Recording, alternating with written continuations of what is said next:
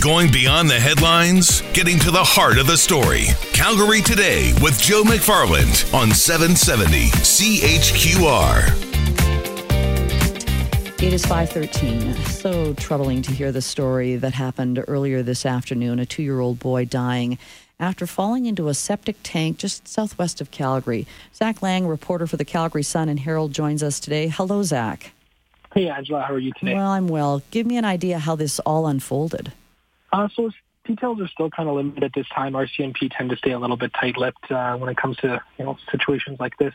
Uh, around 12:50 this afternoon, Turner Valley RCMP, some fire and EMS responded to a home in the Priddis area where they heard a uh, a little boy had fallen into an underground sewage tank.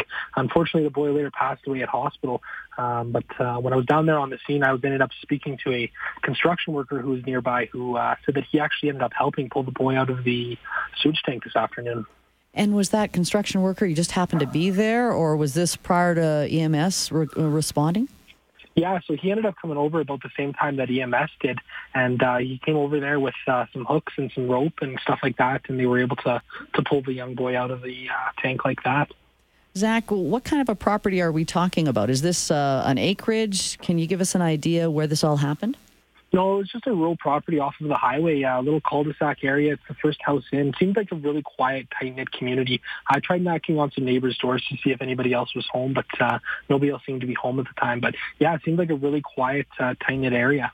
As you say, RCMP aren't saying too much. At this point, we have no idea how the little boy ended up falling into the underground septic tank. Yeah, that's correct. Uh, and usually with these things, uh, they like to do their investigations and then, you know, release the information when they uh, feel ready to after the case has been settled. Uh, so at this point in time, we don't really know uh, how the boy ended up in there. Has it already been taped off so it's hard for you to even see where it actually happened or what kind of a, a system we're talking about here? Yeah, so I was down there earlier this afternoon, and uh, I left the scene a little while ago, um, as all of the emergency crews did this afternoon around three o'clock. Um, but at the time, there was no tape up or anything like that, but quite a quite an array of uh, RCMP, AHS, and then uh, local fire department vehicles that were down on scene. So I'm not sure, but uh, I would imagine that they would be back down there now, taking a look at things again.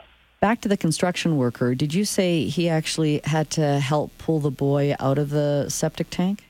Yeah, he did. Uh, he he ended up coming back with his uh, coworker and uh, helped some of the, the paramedics on scene uh, pull the boy out. He was quite shaken up by it. Uh, clearly, something that was upsetting to him quite a bit. Um, but thankfully, he was able to tell me his uh, incredible story of. Uh, heroism to uh, help this young boy. and unfortunately, by the time he pulled him up, there was nothing anyone could do.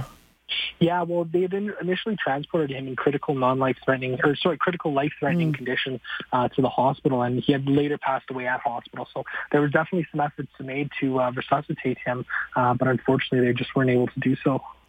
Heartbreaking for sure. Zach, thanks for telling us as much as you could. Yeah, thanks for having me on. You bet. Zach Laing, he's a reporter for the Calgary Sun and the Calgary Herald. Let's check traffic.